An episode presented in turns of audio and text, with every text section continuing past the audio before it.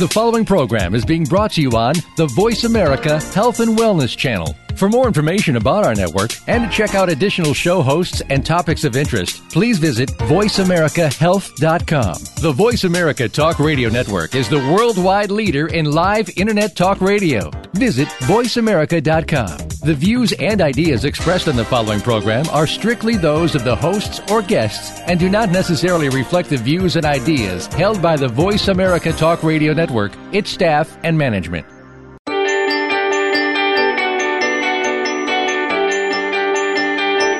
Welcome to For the Love of Reiki with Paula Vale. Reiki has been proven to bring you balance and peace, as well as improve your health. It's a healing method that works with other alternative methods, as well as conventional medical practices, to encourage and enhance personal healing on a number of levels. Now, to tell you more about Reiki and better health, here is Paula Vale. Hello, everyone, and welcome back. Paula Vale here, and I'm so happy to have with me today Dr. Lisa Taylor Swanson. We are going to be discussing today acupuncture, effective treatment of pain and chronic disease. And Dr. Taylor Swanson is an East Asian medicine practitioner and has provided acupuncture and Chinese herbal medicine for patients since 2001. She has expertise in women's health and infertility and has completed postgraduate training in those areas. Dr. Taylor Swanson is a clinician, researcher, and has completed a research PhD at the University of Washington. I want to say welcome so much, Doctor. Thank you. I'm excited to be here. So happy to have you with us today. And I would love to begin with will you just share a little bit of, of your history and background? Sure, I'd be happy to. So, really, I always wanted to be a doctor, even from third grade. I wrote about how when I grew up, I wanted to be a, actually, no, third grade, I wanted to be a nurse because I had thought that nurses were nice and doctors were mean. But by high school, um, I knew that nurses had to give a lot of shots and draw blood, and I have always been needle phobic. So I thought, oh no, I'll go to med school. Also, being a young woman in the 1990s, back then there weren't as many women going into medicine. So, for that reason, as a young feminist, I really wanted to be a doctor as well. Um, so, I grew up in Salt Lake City. I finished a bachelor's degree in uh, psychology with a, a minor in women's studies. And I really fell in love with research. I was a research associate in a developmental psychology lab for three years. I finished my uh, my honors um, senior thesis there and really wasn't quite sure what to do. After I finished my bachelor's degree, I knew I wanted to be a doctor, but I loved research. Long story short, the um, theory that I was using in the lab uh, was one that really made sense to me or was useful when I started reading about traditional East Asian medicine the theory of, of East Asian medicine made sense to me. And so, even though I'm needle phobic, I moved to Seattle to study acupuncture and Chinese herbal medicine. So, I finished my bachelor's degree in East Asian medicine in 2001 and have been needling patients ever since. Ironically enough, um, I'm still very needle phobic, but I'll talk more a little a bit later about the needles. They don't hurt. For that reason, I can provide treatment. And year by year, as I've been treating patients, I've had so many research questions. And I kept pining away. I missed research deeply. And so, for that reason, I returned to graduate school again and just finished my PhD last year at the University of Washington in nursing science. Oh, that is so exciting. Thank you. So I think so exciting. too. I feel lucky to be able oh. to really be a clinician researcher in a field that I love, that of East Asian medicine. There's not so yes. many of us who are dual trained in that way. Yes, and I love that the the dual training. And for those out there who are not familiar with acupuncture and East Asian medicine, explain that a little bit for us. Sure. Please. So, acupuncture itself is the practice of in the insertion of small, thin, solid needles at specific points on the body uh, the theory is fascinating. We have textbooks that were originally written 2,000 years ago. And not only the fact that we can still read those textbooks, Chinese language has changed over the millennia for sure, but not so much that it's illegible uh, and comprehensible. Those books are still relevant today. So there's um, herbal formulas, acupuncture point location indications in those books from thousands of years ago that I use every week with my patients. So wow. it's a time tested, mother approved. Ah. tradition that's a highly literate tradition. There's a mountain of literature talking about how to diagnose and treat patients for various concerns. And again, that literature is useful today. And so, what we do when we're providing acupuncture is we'll ask patients, you know, what their concerns are, what their primary health concern is, why they've come to the clinic for care. But we also ask them about all of their health because it's a, a holistic way of viewing uh, the body and disease. For example, if I have a woman who comes in with menstrual cramps, I'll treat her menstrual cramps differently if she's an insomniac or if she has anxiety or has uh, IBS, other concurrent concerns. The diagnosis varies by the whole person. So when we insert the needles, uh, again, they're solid, they're very, very fine, about the diameter of two human hairs, and they don't hurt happily. So it does yes. not at all feel as if you're getting a blood draw at every place we put the needles. It would be too painful. Um, one thing I always mention to patients' first visit quite to their surprise typically, is that uh, when patients have had several sessions and, and feel comfortable uh, with the acupuncture, often when I t- come back to take the needles out, they'll tell me, Oh my gosh, I was snoring. People fall asleep with the needles in place. So it's important to know that because so often we think, Oh, needles, it's going to yes. hurt. No, it does not hurt. I will say that different clinicians' needling techniques vary, and sometimes you will feel a sensation of kind of a, a zap or a, a, sensation locally at the needling site, but it dissipates quickly or feel nothing. It just depends. Yeah. Now, Lisa, so when that needle is applied, is it to connect and change the frequency of the energy or connect with a nerve? What exactly is, is the purpose of that? That's a great question.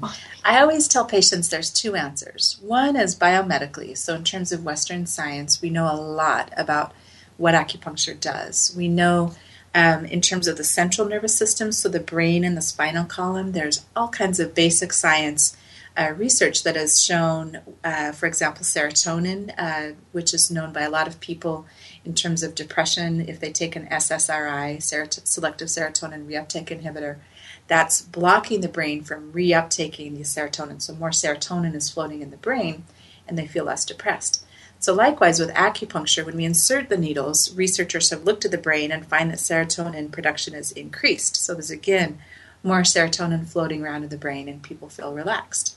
So with the peripheral nervous system, there's a lot of research that's shown um, basically that we're not stimulating the nerves, that would hurt. We stay away from major nerves when we're inserting the needles but we're able to um, increase circulation in the area where we're needling and decrease inflammation. And typically, there's peripheral nervous system effects as well. Likewise, there's a lot of research looking at the fascia. So, for example, the fascia is a coating, it's a wrapping around the muscles. So, I know it may seem a little gross, but if you think of when you're preparing chicken at home, there's the chicken meat and then that, that coating, the, the covering around the muscle, that's fascia. So the fascia in our bodies surrounds the muscles, and there's what are called fascia trains that go from the top of the body down to the bottom of the body. And interestingly enough, the researchers have shown that there's uh, chemical changes that happen in the fascia, and the fascia trains tend to mirror where traditional acupuncture meridians are thought to have, uh, where increased energy flows. So if you see a, a map or a chart with lines all over the body, those are the meridians that we work with.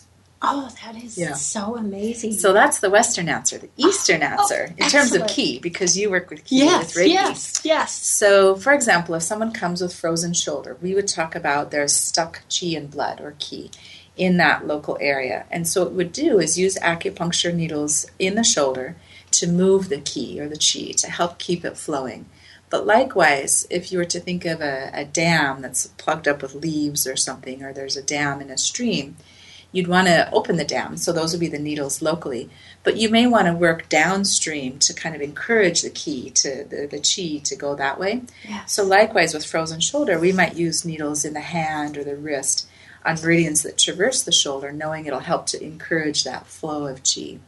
Um, the other part about acupuncture is not only are we trying to move and encourage the flow, the smooth flow of chi, but we're also tonifying and strengthening. So there are points that we use that build, it's almost like a, a vitamin idea, you know, kind of building and strengthening the body. So very often what we see in clinic is a mixture of, because we're all very complex people, we're often tired, but we're wired. So we want to move chi as well as build it. And we use acupuncture points accordingly. Oh, I love that. I love that. And so, what about doing this? How does that work with the pain relief? Mm, sure.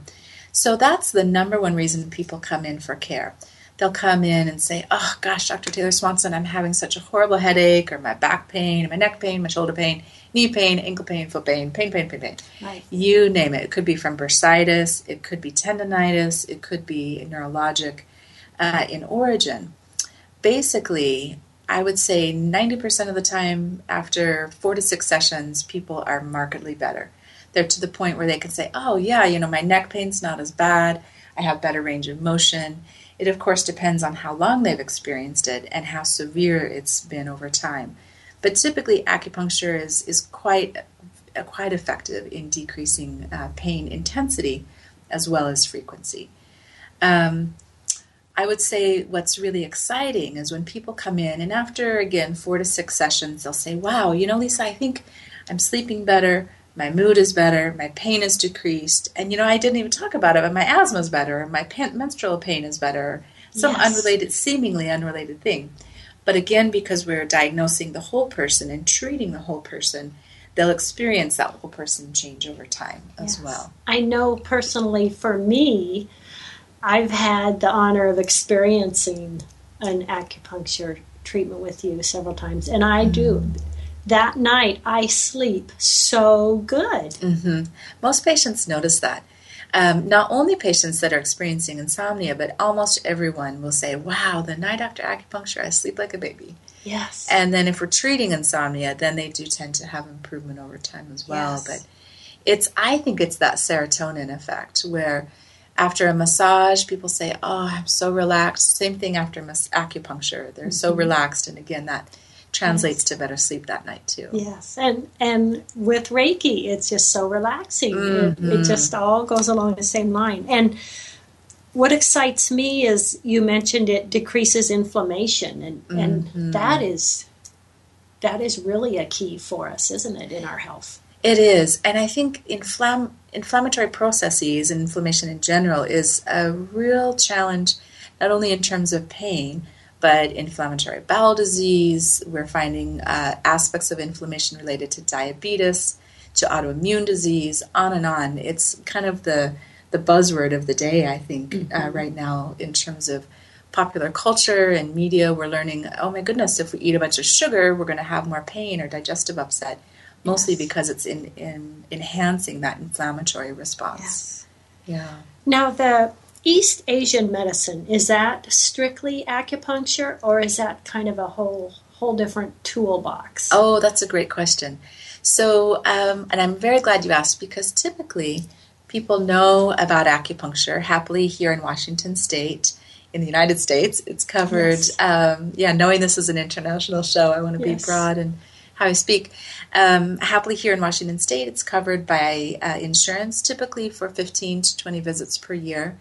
But the key thing is to know that if you see a clinician who's providing acupuncture, and if they have a master's degree in East Asian or, or Oriental medicine, or if they have a doctorate, there's different degree designations now, they have a lot of tools, and acupuncture is only one of them.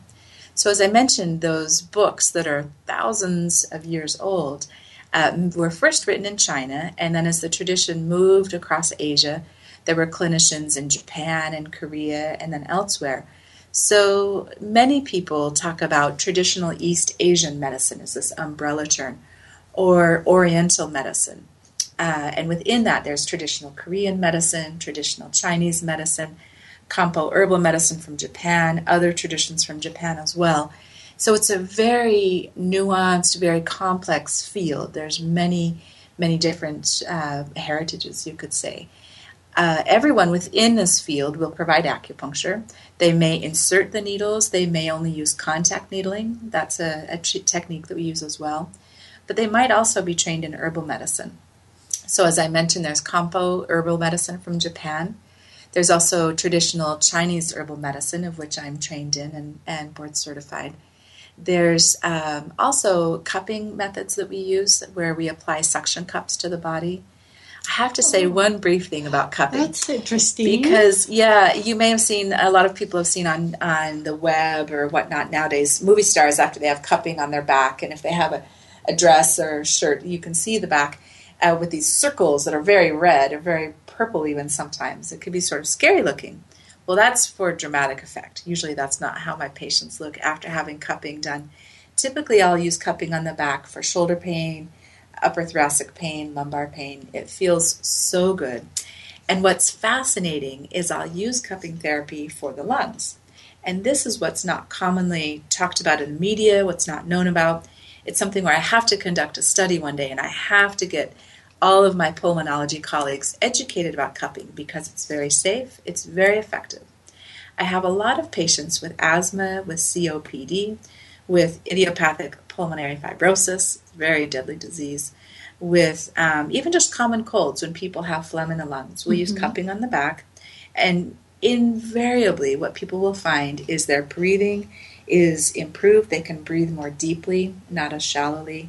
They'll uh, the wheezing will clear up. Um, also, the serious lung conditions that I mentioned, my patients, when they're stable, they're able to nebulize less often, to use their inhalers less often. And if they're sick, they're able to use a lesser dose. So it's really exciting, especially if they're using a steroidal inhaler. Steroids have so many adverse um, side effects and co- uh, consequences for the body. So it's that great to be able so to use cupping. amazing. Yeah. So what does the cupping do? Does it just create a suction? Mm-hmm. Yeah. And that just causes some release? Mm-hmm. That's the, the million dollar question, Paula. it really is. And to be honest, I don't know the answer. Mm-hmm. It's something I talk about with my patients all the time because we don't have literature, we don't have, to my knowledge, research about how putting the suction on the back, on the outside of the back, causes any kinds of changes in the lung tissue. That's so far deep, you know, of course, into the yes. body. Yes. What it makes me think about, though, are old-fashioned remedies, where hundreds of years ago, if people had a you know, chest congestion or um, cystic fibrosis. It's been used even very recently, where you thump on the back, this percussion. Yeah and that's been used to clear phlegm out of the lungs. So maybe the suction is like a static percussion, perhaps, yeah. and somehow gets that moving. But I always say, uh, if it works, you know, just go with it. Yeah, that is so intriguing. Cupping. I love yeah. this. Oh, great information, Lisa. And everyone, I'm afraid we have to pop out for a commercial, but we will be right back with some more fascinating information from Lisa. Thank you, Lisa. You're welcome. Thank you.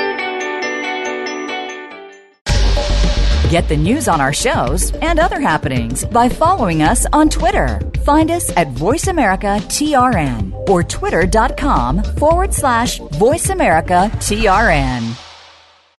Are you ready to experience the wonderful healing benefits of Reiki? Paula Vale, host of For the Love of Reiki, one of the top shows on Voice America's Health and Wellness channel, has put together the Love of Reiki Practitioner Directory. It is a growing list of practitioners and teachers of Reiki and other healing modalities. Go to lovereikiradio.com to search for a practitioner or teacher in your area, as well as products and materials from around the world. Again, that's lovereikiradio.com. What causes us to be sick? We're not talking about the actual illness or the scientific cause of illnesses. We're talking about your body and health. Listen for the healing whisper of return to peace. Each week, host Dr. Marianne Chase shows you how to listen to your heart to identify poor health, stress, and disease. You'll learn how to heal energetically and spiritually, as well as physically. It's time to depend less on the drugs and more on the heart.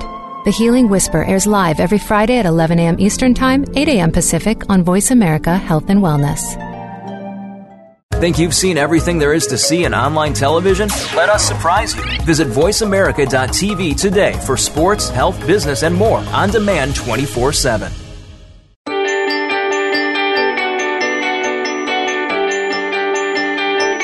You're listening to For the Love of Reiki with Paula Vale. We would love to hear about your Reiki stories as well as your questions about Reiki. Paula will answer questions and share stories on the show. Please send an email to Paula at wellnessinspired.com. Again, that's Paula at wellnessinspired.com. Now, back to For the Love of Reiki. Hello, everyone. Thank you, thank you. If you are just joining us, I am here today. We are talking about acupuncture and East Asian medicine with Dr. Lisa Taylor Swanson. And we had so much fun in that last segment, and we we left for commercial talking about what's called cupping, and I just find this so intriguing. So, Lisa, please let's dive right back into that. That sure. was so fascinating. It is really exciting because cupping again is safe. I've not had any adverse effects from it um, or any adverse events. That's a technical term used in research. Um, and it's very effective. And one other thing I wanted to mention briefly with those patients that I treat that have asthma, COPD, very serious lung concerns, I've um, done a little mini study in my clinic where I use an oximeter. It's just a little measurement used on the finger that tests for blood oxygen saturation.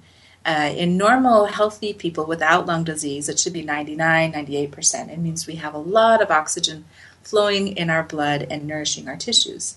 However, when people's lungs are compromised, they may have oxygen saturations of 90, 85, 80. It's very serious then. And then they're taking oxygen supplementation.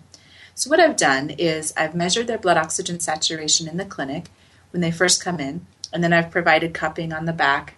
As we were talking about earlier, I'll put suction cups on the back to help with the lung diseases.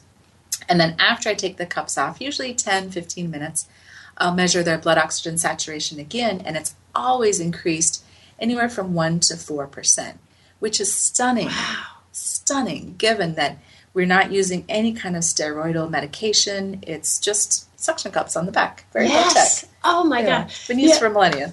Simple but powerful. Yeah. Yes. Uh, Yeah. So, what is that? Um, what does that do for the?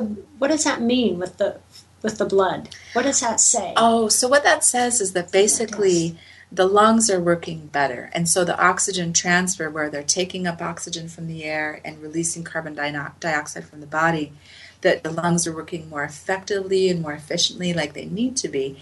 And then their blood oxygen saturation is increasing, uh, reflecting that better um, lung performance, basically. That is Yeah. so fantastic. I love it. I love it.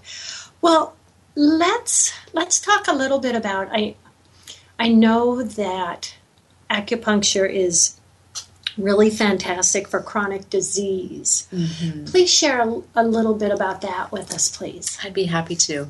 So, as I mentioned briefly in the first segment, usually people come in and say, Oh gosh, Dr. Taylor Swanson, I have pain of this kind or that kind, and we'll treat that. And I'll let them know over time as I'm asking about their various symptoms, trying to formulate my diagnosis and refine it over time. I'll ask them, Well, what about your digestion? How's your blood pressure? How's your um, all the blood work from their primary care providers? And what I tend to find with patients once we start talking is, oh my goodness, not only do they have pain, but they often have chronic diseases of various types. Not knowing that acupuncture or East Asian medicine can be effective, it's often not what drives patients into care. But I would really recommend for your listeners that if they're at all interested in receiving acupuncture care or cupping therapy or all the tools of East Asian medicine, that they consider doing so for chronic disease. What I've seen in clinic, for example, is that a lot of people come in, my specialty, excuse me, is within women's health. So very often I'll have midlife women coming in, they're working full time, they're raising kids, their parents are aging, they're stressed out, they're tired, they're gaining weight, maybe they're experiencing metabolic syndrome, maybe they've developed with uh, and having experienced diabetes itself. There's often stress that's impacting their gut. They may have a diagnosis of IBS, or perhaps there's a diagnosis of chronic fatigue syndrome. Maybe they have pain in general with a diagnosis of IBS. Not that that diagnosis is helpful, there's no real treatments biomedically. So, mostly what I tend to see in clinic are people like everyday people where they are working really hard, feeling stressed out, and having one or more health concerns. What's really exciting is that I can work in tandem, in conjunction with their primary care providers. I never ever say, "Oh, stop taking your, you know, insulin or mm-hmm. something." They must continue their care with their primary care providers, but I can work concurrently alongside their care uh, to help them sometimes reduce their dose, say, of insulin for diabetes, or if they're experiencing depression, we can work to support that serotonin level, like we talked about yes. in the first segment. And then, with the recommendation of their pre- prescribing physician or nurse practitioner, perhaps taper the dose of their SSRI or whatever depression medication they're taking in conjunction with the acupuncture. Um, so I find the two can work very well seamlessly and very safely. That is fantastic, especially for diabetes, because yeah. there, you know, there is so much diabetes out there, and mm-hmm. if that can even lower their medications and you know assist with with balancing that blood sugar level. That's oh, really it's, exciting. It's really exciting. And, and I tend to, here in Tacoma, Washington, where I practice, I tend to have a very good network of referring clinicians that I work with very closely. So, say, for example, if a person comes into clinic and they're uh, they've been diagnosed recently with diabetes, they're starting to take either metformin or insulin or both.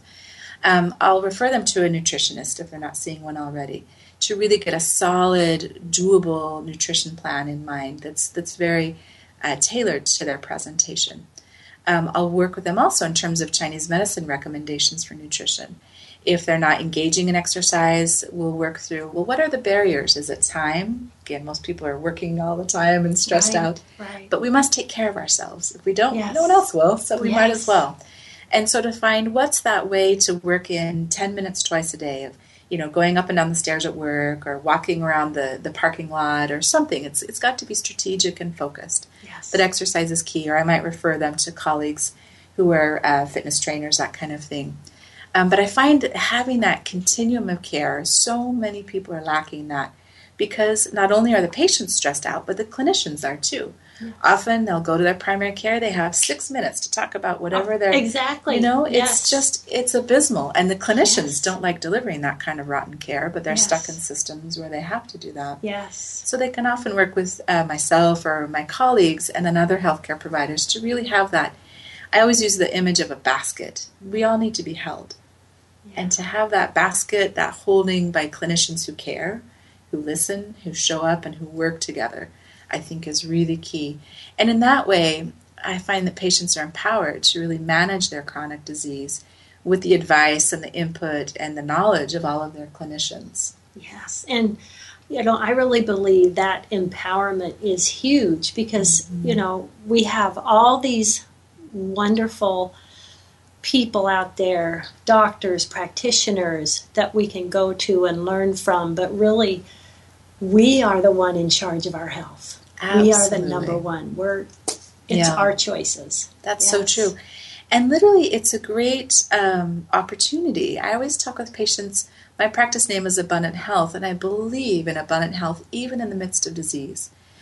Someone may have, I have plenty of patients who have a cancer diagnosis. It's very frightening, and it's, it's certainly very serious at times.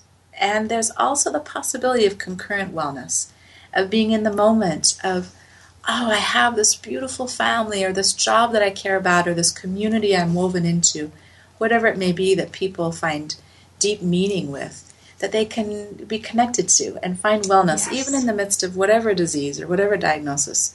It's that moment to moment living that yes. we live where we can make those choices of, oh, you know, I am not going to eat that peanut butter chocolate thing, even though I yes. want to. I'm going to choose what I know is really going to nourish my body or I'm going to go make that time for myself to take that walk because I know it's going to really um, help me take better care of myself and everyone that I love. Yes, yes. And yeah. there are more examples coming out there every day where those choices and that path has conquered disease. Oh, yes. Yes. Yeah, it's so true. Yes.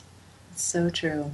I, I bet you see some great things I do. And you know, work. it's exciting when people come back and say, oh, yeah, you know, my main concern of whatever it was, low back pain, that got better. And then my sleep got better. And then, of course, if you're sleeping better, well, you know, my mood got better. and then when my mood got better, my outlook got better. And I decided to quit that lame job I've had for 20 years and I couldn't stand it. I feel patients often express they feel well enough to make those choices of moving forward in their lives because they're not as um, burdened really by whatever the symptoms were. Yes. But it becomes a journey. I, I Yes. often talk with patients. It's no fun, of course. None of us want to have any diagnosis or symptoms or whatever, but it's an opportunity to really, um, really tap into whatever we can learn in the situation. You know, there's always that saying of, well, the silver lining in, in the, the mm-hmm. cloud. And yes, the cloud of, oh gosh, I don't want to have diabetes or cancer diagnosis or low back pain or menstrual pain or PMS or, you know, there's a long litany Right. we can describe. But in that moment, we can make these choices, like we're talking about, Paula, to to choose health, to choose wellness, even in the midst of of diagnoses or symptoms. Yes.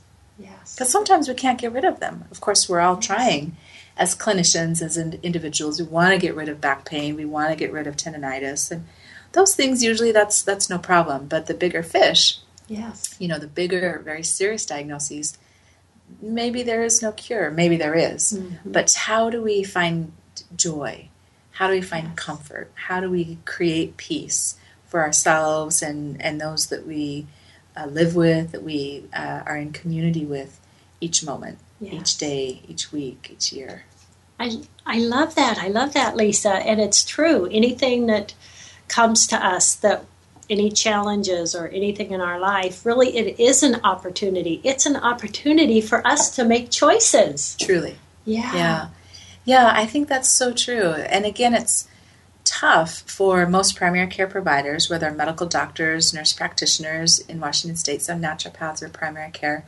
They have so few opportunities to really have this kind of conversation like you and I are having with patients. So I, I really encourage your listeners if they can find clinicians who will take the time and have training so they can provide proper advice. It may be an acupuncturist, but it might not be. It might be a naturopathic physician.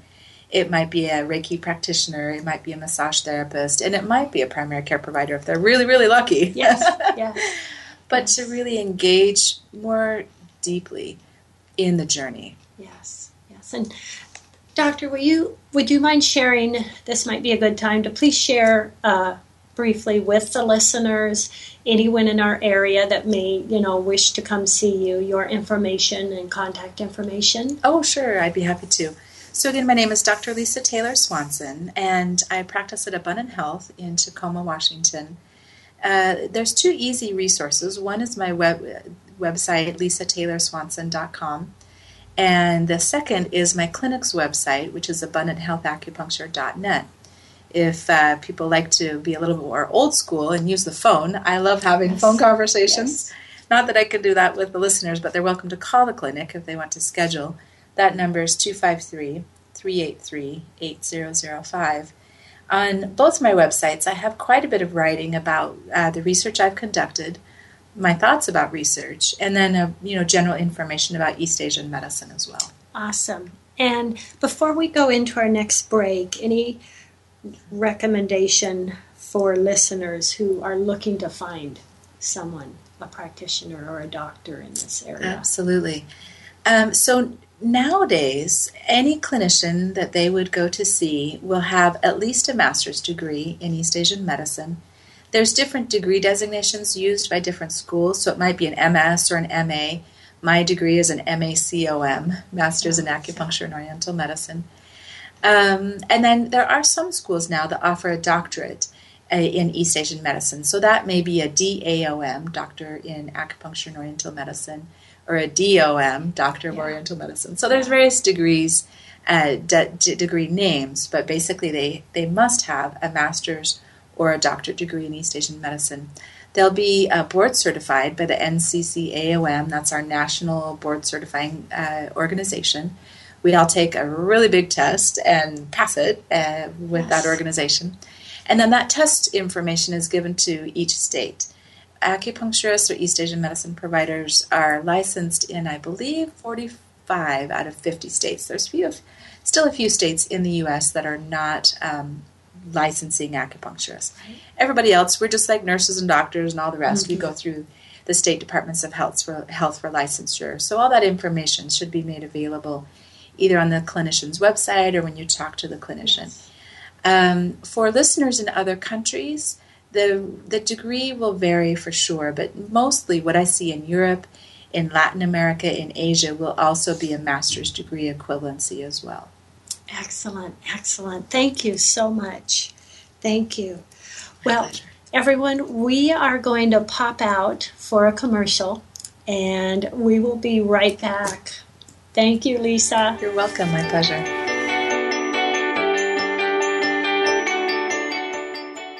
Think you've seen everything there is to see in online television? Let us surprise you. Visit VoiceAmerica.tv today for sports, health, business, and more on demand 24 7. Hi, I'm Kristen Eichel. Join Paula Vale, host of For the Love of Reiki and I, along with millions of other Reiki and energy healers worldwide, as we create the World Reiki Circle for Wildlife beginning from 9 a.m. to 9 p.m. this Saturday and the third Saturday of every month in your time zone. This healing wave of prayer and positive energy will ripple around the planet, creating a 24 hour wave of Reiki, love, and healing to all the members of the animal kingdom. Animals feed us, they clothe us, they comfort us, and inspire us. We live with them in our homes and in our communities, and we send this healing wave of light to them to express our gratefulness to them for their gifts to all humanity. Please join with us as we create a new movement of Reiki energy with the World Reiki Circle for Wildlife this Saturday from 9 a.m. to 9 p.m. Write to Paula to share your thoughts and experiences with Reiki. Paula at wellnessinspired.com. Are you ready for a real fact based show about alternative and natural approaches to health? Listen for Live Healthy, Be Healthy with Doctors Jim and Janine Fox.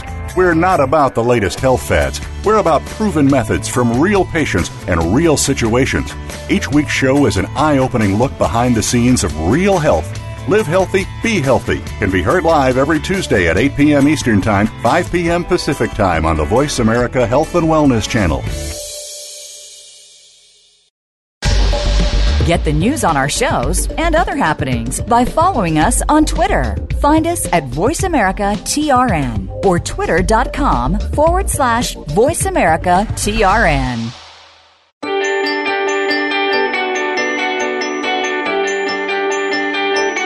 You're listening to For the Love of Reiki with Paula Vale. We would love to hear about your Reiki stories as well as your questions about Reiki. Paula will answer questions and share stories on the show. Please send an email to Paula at wellnessinspired.com. Again, that's Paula at wellnessinspired.com. Now, back to For the Love of Reiki. Hello, everyone. Welcome back. And we are having so much fun today talking about acupuncture and all of the benefits and Lisa, I just I just love everything we're hearing and this great information. It's this it's such a positive thing for people to know that they have this outlet, this extra tool they can use in their lives. And I would love to chat uh, a bit more uh, about the benefits for with chronic health and maybe even go into with women's health because that that's such a benefit to us women. Absolutely. You know, as you were speaking just now, Paula, I was reminiscing about some of the young girls. I want to start with girls and then talk okay. about adult women. Um, because as a mom, I, knowing what I know as a clinician, take my kids for acupressure. Depending upon the age of the girl or the boy, we'll only use acupressure on points. We don't use needles until maybe age 10 or so as a clinician, one of my most exciting and happy experiences has been working with young girls in middle school and high school with horrible menstrual periods. Having experienced that as, as a young teen myself, and unfortunately, I didn't know anything about Chinese medicine back then or East Asian medicine, neither did my family, never had heard of it, never would have imagined going for acupuncture care. But the young girls that I've been able to treat, it's so rewarding because they'll come back well, one, to say they come back. The treatment yeah. doesn't hurt. Again, patients fall asleep on the table with the needles in place. those young girls, they're often going to gymnastics and dancing and swimming and soccer. They're A students. They're doing 10,000 things all over the board. They're overscheduled and stressed out often, much like adults are. Not everybody, but many. So the fact that they'll take the time just to try this, often I've treated their mom or their dad, and they'll say, Oh gosh, my daughter has these horrible periods. And so I walk them through this information that I'm sharing now, and they bring their kids in. So when I treat them, after usually three, four sessions, they'll typically come back and say, Oh my gosh, I was able to go to school. I didn't miss any school because oh. of my ah. painful periods. And as a mom and as a clinician, I ah. practically want to weep because I know how much that means to the yes. young girl. Very often, when girls start their periods, it's as if their body's been hijacked. They don't know what's happening to them. Mm-hmm. Even if they kind of know nowadays, there's more information, thankfully, from families and education and whatnot. But if it's painful, it's just scary. disturbing and scary. Yes. So I would say that's one of my favorite conditions and populations to treat because it's so exciting. They'll come back and just come for continual care, maybe once a month to keep their menstrual periods so they're comfortable, to get a little AccuNap, which is always beneficial. Um, and then if there's anything going on as well, you know, there might be anxiety about tests or all the social things that that are challenging for middle schoolers and high schoolers. There's a lot of pressure on our kids these days, and, and it's a yes. nice thing to talk about because it's surprising. Who would ever think to take their kids for acupuncture? Yes. But it's really helpful. Um, I was also reminiscing about a young girl I treated with juvenile rheumatoid arthritis. Had she had horrible pain in her knees and sometimes in her hips. She was on all kinds of medications, methotrexate, you name it. Um, and definitely, acupuncture is not a cure-all. It, it didn't cure her JRA, but it was so helpful. She was able to sleep better. And much like I was speaking about in one of the earlier segments, for any of us, regardless if we're a teenager or an adult, or child, if we're having decreased pain, then we're able to sleep better. Then our mood is better during the day, our concentration is better as well. Our outlook improves. We just feel better. So it's been yes. another exciting condition to treat that again most people wouldn't think, oh, if I have my child has a diagnosis of juvenile rheumatoid arthritis to go for acupuncture, but definitely I would yes. recommend that people look into it. And then for all kinds of chronic diseases that adult women face, um, again, I think so many women are stretched to the max. You know, most midlife um, and elder women that I treat, they're working, raising kids, taking care of aging parents. There's a term in the literature called the sandwich generation. And really, oh, women uh-huh. do feel sandwiched. They're squished between their kids and their parents. Yes. And uh, their own career, many of us um, are able to have our own professional careers nowadays and want to raise children, and want to be a mom, and want to do all these things.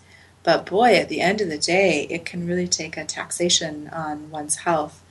Um, and so there very often will be women that I'll treat in this sandwich generation um, and experiencing irritable bowel syndrome, experiencing metabolic syndrome, experiencing um, chronic fatigue syndrome, you name it. And also in the Northwest, what I see a lot of is, is MS um, multiple sclerosis with the high incidence. We're one of the highest incidences in the country, Alaska as well. I do treat a lot of women with MS. I did not know that. Mm-hmm. There are no conclusive answers why MS wow. is so high mm-hmm. in the Northwest and Alaska, but it's probably something to do with the uh, minimal light in the wintertime, vitamin oh, D production, yes. immune function, something along those lines. And it's so true what you said. So many women we wear so many hats. Mm-hmm. You know, it's the mother, the caregiver, the employee, or the business owner, or the you know, we mm-hmm. do. We wear so many hats. Now, oh, yeah. how would this would this help a woman with just struggling with menopause? Absolutely. Well, that was what my dissertation was about, actually. Oh, so awesome! To get to talk about that. Um, there's a few things. One, I, as a part of my dissertation work as well and my doctoral studies, worked with some colleagues and mentors on a systematic review of literature spanning not only East Asian medicine, but we also looked at soy isoflavones, mind body therapies like yoga and exercise, uh, black cohosh, and other herbal remedies. We read hundreds of papers, synthesized them, and what we found over the whole is that all of these interventions are very safe. They tend to be moderately effective. They're definitely not as effective, not as strongly effective as hormone replacement therapy or hormone therapy, but there's no risks that are associated, which are, of course, very of great concern uh, with hormone therapy. So they're very safe. In terms of acupuncture and East Asian medicine, um, what I tend to see is that most women come back and I tailor the treatment according to their presentation. So sometimes I'll use only acupuncture, sometimes acupuncture and herbs, depending, and also depending, of course, on their interest. They may or may not want to take my yucky tea. but what I find when they come back, usually after a couple months of treatment, is that their hot flashes are decreased. It's tough if they're having you know, just intense hot flashes day and night with night sweats, it's very unlikely in two months we're going to get rid of all of that. It's just unlikely. But typically, what we see is 50% reduction, 75% reduction in uh, in symptoms, and then women are better able to cope. Yes, really. yes, yeah. yes, yeah. yeah. Overall coping, just because they're more relaxed, they're sleeping better. Yeah. And I think another key message for anyone in your audience who's either going through the menopausal transition or knows someone who is, so this applies to every listener because somebody either knows someone or is going through it, is that hot flashes and night sweats are definitely very common to be experienced the last two years before the last period, as well as for sometimes many years afterwards. But hot flashes and night sweats aren't the only common symptoms. Uh, it's very common to have uh, cognitive concerns, either difficulty remembering words or coming up with words. Um, pain of various locations, also very commonly experienced during the transition. Mood concerns, so they may feel like they're grouchy or moody. They might feel weepy. They might feel depressed. It, it kind of feels like PMS, but it just doesn't go away sometimes, mm-hmm. is what my patients will describe. And then sleep disorders. For sure, of course, if they're waking up with night sweats, it can wake the women up and then it's hard to go back to sleep. But there's that whole symptom cluster, is the term that's used in the literature. So it's not only about hot flashes. And again, happily, that symptom cluster, we tend to really see all of it shift with treatment with acupuncture and herbal yes. medicine. Yes. Well, it it seems to me that these treatments really just are an overall increase in our body balance and our health for mm-hmm you know, anything that may be going on. Absolutely. And there's also incidences where we have the Western information to be able to say, aha, yes.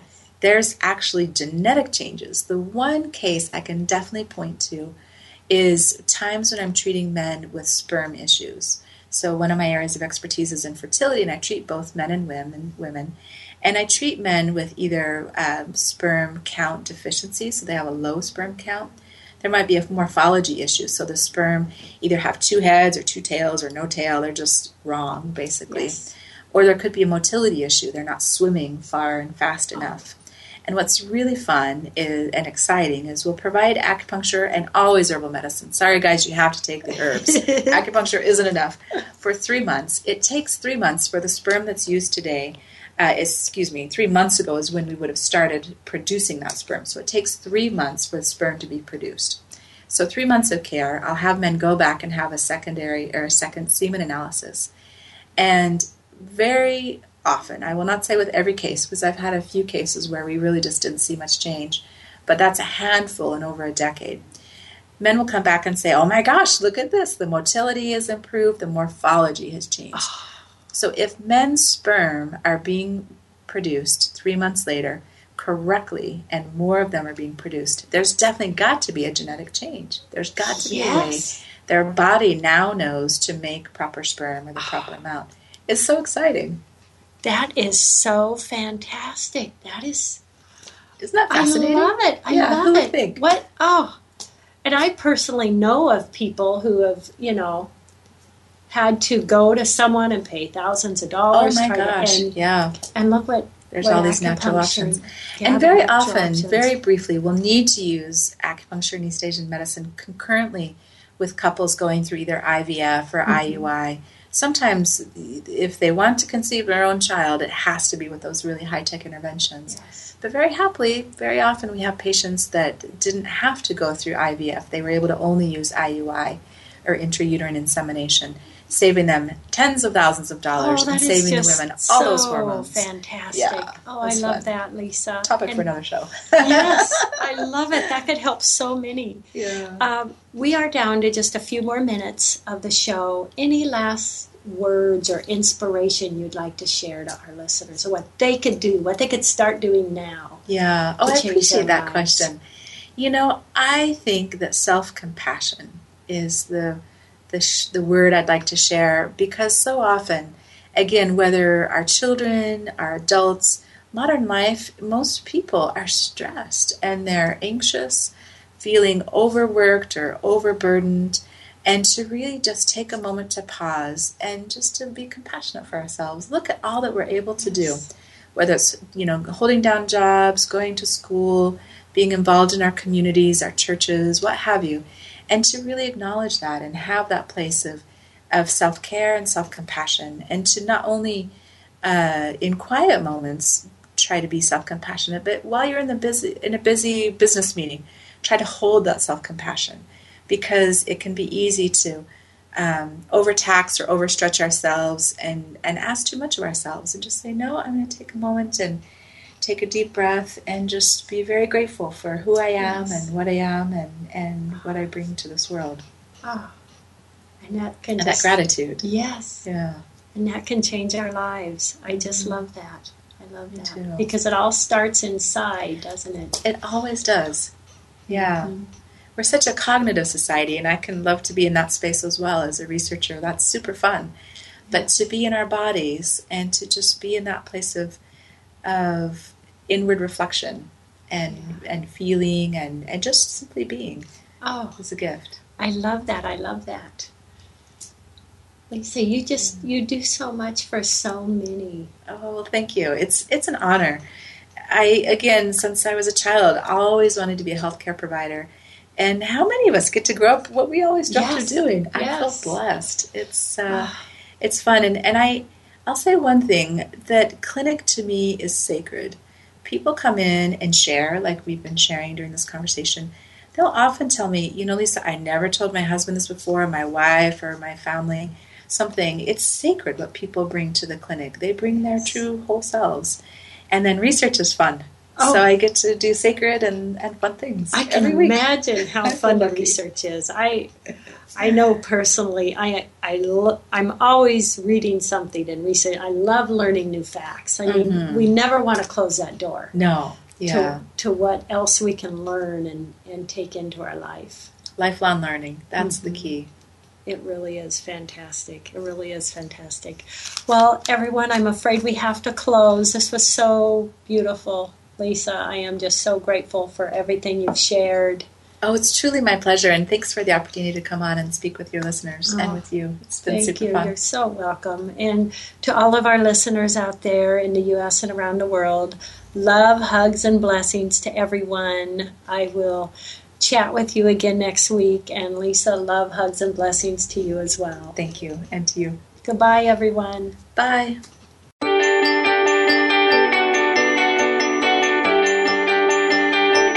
Thank you again for tuning into For the Love of Reiki. Please join your host, Paula Vale, again next Wednesday at 2 p.m. Eastern Time, 11 a.m. Pacific Time on the Voice America Health and Wellness Channel to learn more about your better health.